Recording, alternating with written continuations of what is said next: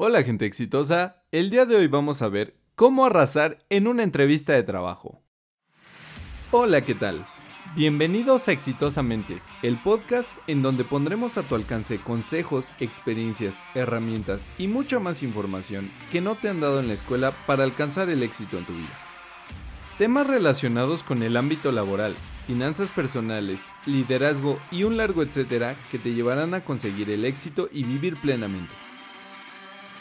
Soy Rodrigo y quiero acompañarte en tu camino al éxito.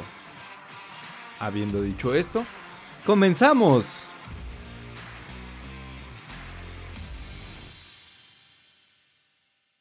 ¿Qué tal? ¿Cómo estás? Yo muy contento porque la verdad es que del episodio pasado he recibido retroalimentación y se ve que, que les gustó el, el episodio pasado.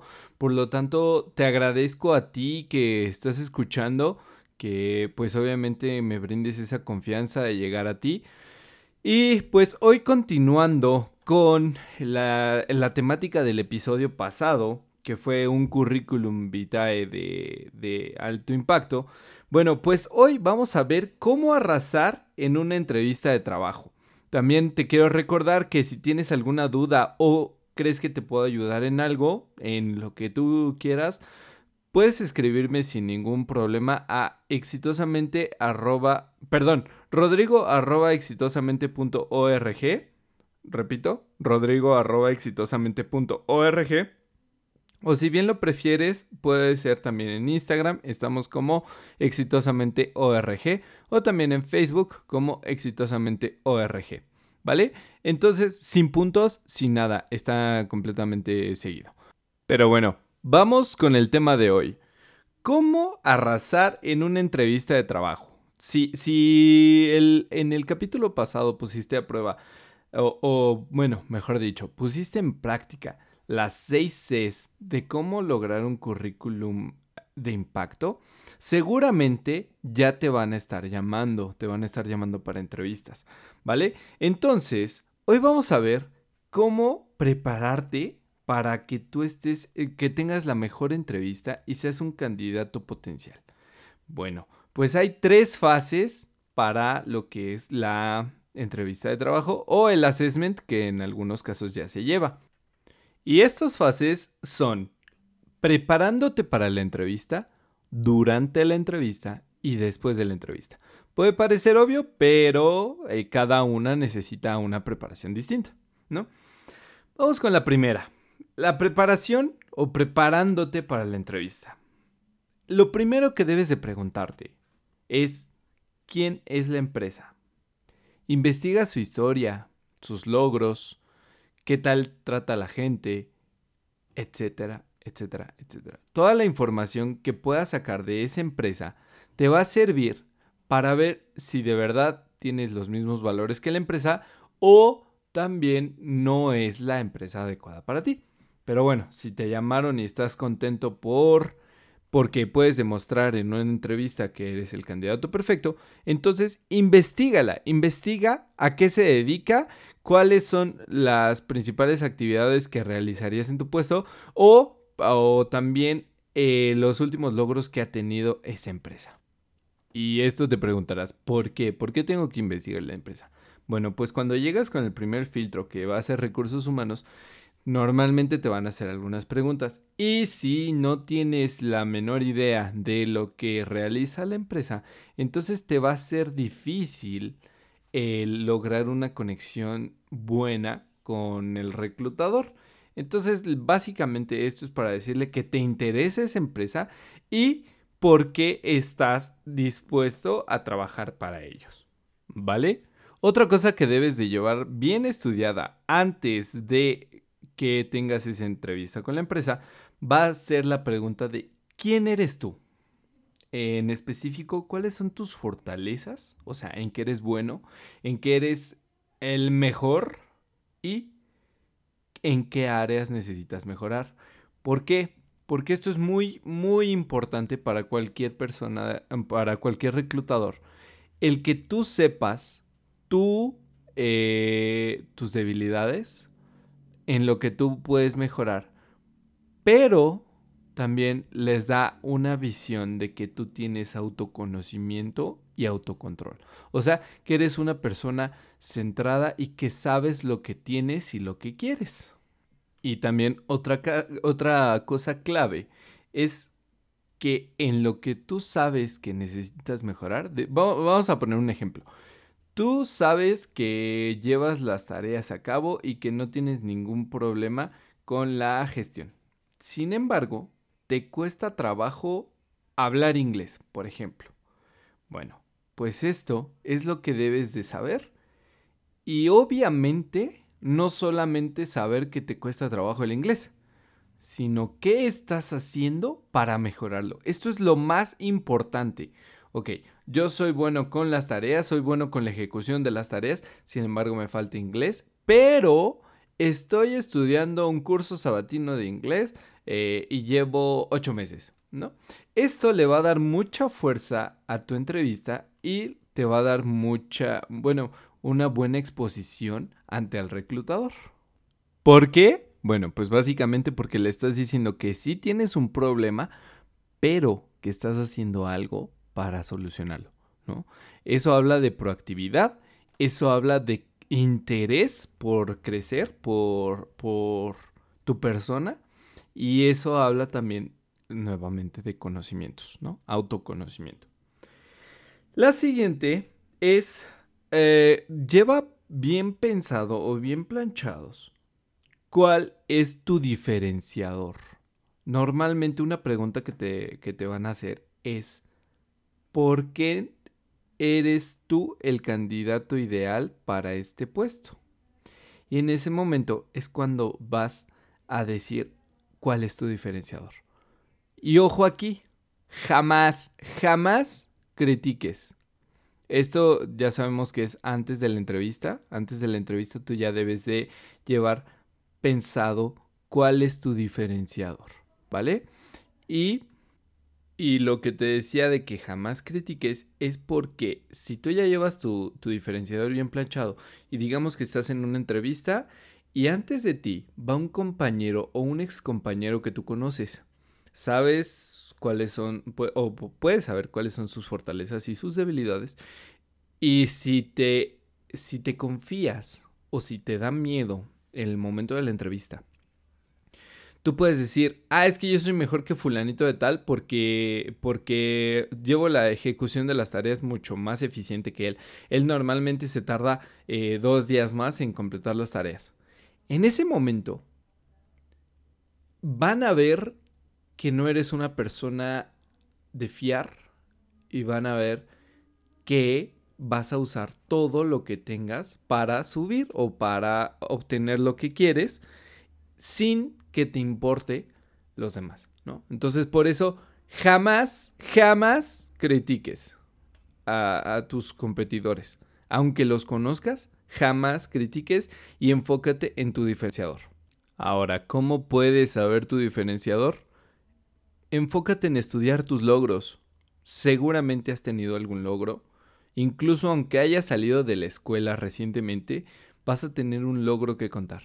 Puede ser el trabajar en una organización sin, fin, sin ánimos de lucro como, como voluntario y haber eh, plantado más de quinientos árboles. Eso es un diferenciador porque habla de, de empatía, habla de compromiso y habla de trabajo duro. Eh, otro diferenciador puede ser, no sé, por ejemplo, que, que hayas hecho... Um, Eh, hablando de, de estudiantes que acaban de, de egresar, ¿no? Un diferenciador puede ser que hayas hecho algo de mantenimiento en el laboratorio de tu escuela o que hayas hecho, este, le hayas ayudado a uno de tus profesores a hacer una investigación eh, fuerte o eh, no sé, no sé, hay miles, miles de diferenciadores y de logros que tú vas a encontrar. Incluso lo hablábamos la vez pasada. El trabajar como mesero o trabajar en una de estas cadenas de, ca- de comida rápida o el haber trabajado, aunque sea temporal, eso te va a dar un diferenciador. ¿Por qué? Porque estás buscando algo que no tienen los demás, ¿no? Que, o estás haciendo algo que no han hecho los demás. Entonces, recuerda, tu diferenciador son esos logros. También tu diferenciador puede ser tu personalidad. Puede que seas una persona sumamente analítica, o puede que seas una persona orientada hacia el cumplimiento de tareas, o puede que hayas hecho, por ejemplo, un ahorro millonario en, en, otro, en otro trabajo, o también puede ser que tú seas muy necio y, y ser necio en, en el buen sentido, que haces que las cosas sucedan o que haces que las cosas cambien, ¿no? Entonces también eso es un diferenciador que puedes usar a tu favor. Y por último, lo último que debes de llevar bien planchado antes de la entrevista es cuáles son tus objetivos. Porque si te toca algún reclutador que tenga ganas o curiosidad de, de, de saber cómo es que tú aprovechas tu tiempo libre o cómo es que tú creces, entonces ahí vienen tus objetivos, ¿no? Si tu, si tu objetivo es eh, estudiar una maestría y después un doctorado, o no sé, eh, estudiar una maestría y aplicarla en tu trabajo para llegar a los fines de la organización, pues se vale, se vale, ¿no? O sea, también tenemos que... Som- somos seres humanos, entonces tenemos objetivos. Lo importante es que tú ya los lleves estudiados. ¿Para qué? Para que nuevamente demuestres que te conoces y que, y que demuestres que sabes lo que quieres, ¿no? Esto da, da pie a que te vean como con una personalidad fuerte y decidida. Entonces, recapitulando, lo que necesitas para prepararte antes de la entrevista es saber quién es la empresa, cuáles han sido sus logros, quién eres tú, cuáles son tus fortalezas o en qué eres bueno o excelente, qué necesitas mejorar o tus áreas de oportunidad, cuál es tu diferenciador, los logros que hayas tenido y, por último, tus objetivos. Lleva todo esto bien estudiado antes de la entrevista y verás que te va a, re- a resultar mucho más fácil la entrevista o el assessment. Ahora vamos con la parte de durante la entrevista. ¿Qué hacer durante la entrevista? Bueno, pues nos vamos un poquitito antes. El día de la entrevista, por favor, por lo que más quieras, levántate temprano. Asegúrate de, tu, de que tu camisa, blusa o demás estén planchados, estén limpios sobre todo y, y recuerda ser puntual. Esto es una de, uno de, los, de las cosas que más nos cuesta a los mexicanos. Sin embargo, el ser puntual, eh, bueno, no, no sé si también en América Latina en general, pero el ser puntual es algo súper difícil para nosotros y para un reclutador es vital. ¿Por qué? Bueno, pues prácticamente porque la puntualidad habla de respeto, respeto hacia el tiempo del reclutador y respeto hacia ti mismo. Entonces, levántate temprano, lávate los dientes, eh, ya sea presencial o ya sea virtual tu entrevista. Siempre tienes que estar cómodo y a veces el, el no lavarte los dientes puede, puede surgir cierta incomodidad o puedes traer algún remanente en los dientes. Entonces eso puede ser un, un distractor a la hora de la entrevista, ¿no? Entonces, levántate temprano, asegúrate que tu ropa esté limpia. Si no está planchada, ok, pero mínimo que esté limpia. ¿Para qué? Para que tengas una imagen presentable. Lávate los dientes y llega cinco minutos antes o diez, si se puede, a la entrevista. ¿Por qué? Bueno, pues porque prácticamente en ninguna, en ninguna empresa vas a entrar directamente con el reclutador. Siempre vas a tener que pasar por un filtro de seguridad. Normalmente las empresas tienen un filtro de seguridad, que son obviamente los guardias de seguridad, y ellos son el primeritito filtro que te va a decir si pasas o no pasas. Entonces, también para esto, lleva el número del reclutador para que tú le hables en cuanto estés ahí, o mínimo le mandes un mensaje y le digas, ya llegué, estoy en recepción, ¿vale? Hay veces que los protocolos de seguridad son muy elevados entonces puede que te tardes diez o quince minutos en la caseta de vigilancia o en donde esté el personal de seguridad. Por eso enfatizo en la puntualidad, ¿vale? Segunda, ya cuando estés ahí con el guardia de seguridad, sé humilde. Esto quiere decir, no te hagas el importante, no te hagas el prepotente, no digas, vengo por una entrevista de trabajo y a usted no le importa. ¿Por qué? Porque si el guardia de seguridad no quiere, no vas a pasar. Y no vas a pasar con recursos humanos y no vas a seguir con, con lo que sigue del, del assessment. Oh, perdón, de la entrevista. Entonces, recuerda siempre ser humilde con el personal de seguridad.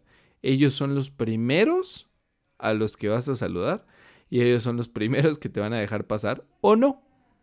Entonces, cuando llegues con el personal de seguridad, diles, hola, muy buen día, ¿qué tal? Soy fulanito de tal, vengo a la entrevista con, este, con tal persona de R H y aquí está mi identificación. Normalmente eso es lo que te van a pedir, van a vocear a la persona de recursos humanos y para esto sirve mucho el detalle que tú le mandes un mensaje o un inbox o lo que sea a esa persona para también que le digas, ya llegué, aquí estoy esperándote, ¿vale? Entonces, esto es durante la entrevista. Ahora sí, vamos a decir que ya pasaste el filtro de seguridad. Lo siguiente es R H. Cuando estés con la persona de R H o recursos humanos, saluda de una manera cortés. No des besos o abrazos si no la conoces.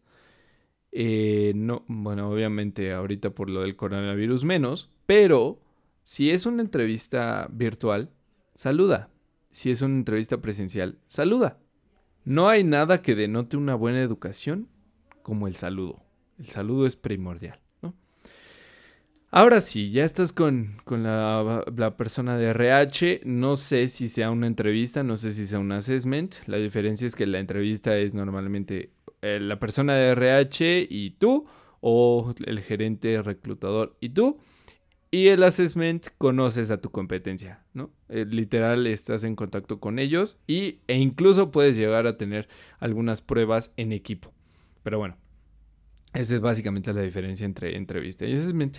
Entonces, ya que estés ahí y ya que saludaste también a tus competidores, re- recuerda tú, saluda a todos, saluda. Simplemente un buenos días va a cambiar mucho la percepción que tengan sobre ti. Pero bueno, ya que estés ahí con, con todo el mundo, ponte cómodo, siéntate con decoro, recuerda tener tu boca limpia, no lleves chicle por lo que más quieras o goma de mascar, porque eso va a demostrar una falta completa de educación. Y el último tip, ya cuando estés ahí, es siéntete cómodo y siéntete libre. ¿Por qué?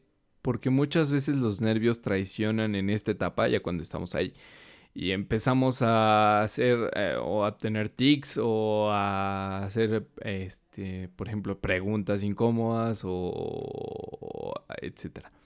Trata de ponerte cómodo, trata de romper el hielo. Si están más personas ahí, habla con ellos, no hay, no hay ningún problema.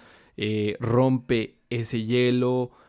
Uh, platica de cómo estaba el tráfico, platica de, de cómo, qué tal el calor o frío en, en el caso que tú, que tú estés, y trata de, de suavizar la situación, ¿no? Trata de que no sea tan, tan seria, trata de que no sea tan nerviosa y te irá mucho mejor.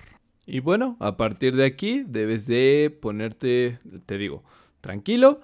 Y cuando ya estés hablando con la persona que te está haciendo la entrevista, recuerda lo que ya habías eh, preparado o planchado bien, ¿no? Tus fortalezas, en qué eres bueno, qué necesitas mejorar, cuál es tu diferenciador, cuáles son tus logros y tus objetivos. Con esta información te aseguro que vas a tener una entrevista memorable y que tenga un buen desempeño, ¿vale? Y recuerda, durante la entrevista, sé tú mismo. Si eres serio, entonces sé serio. Si eres eh, más alegre, más jovial, entonces sé jovial, pero no demuestres algo que no eres. ¿Por qué? Y esto es muy importante.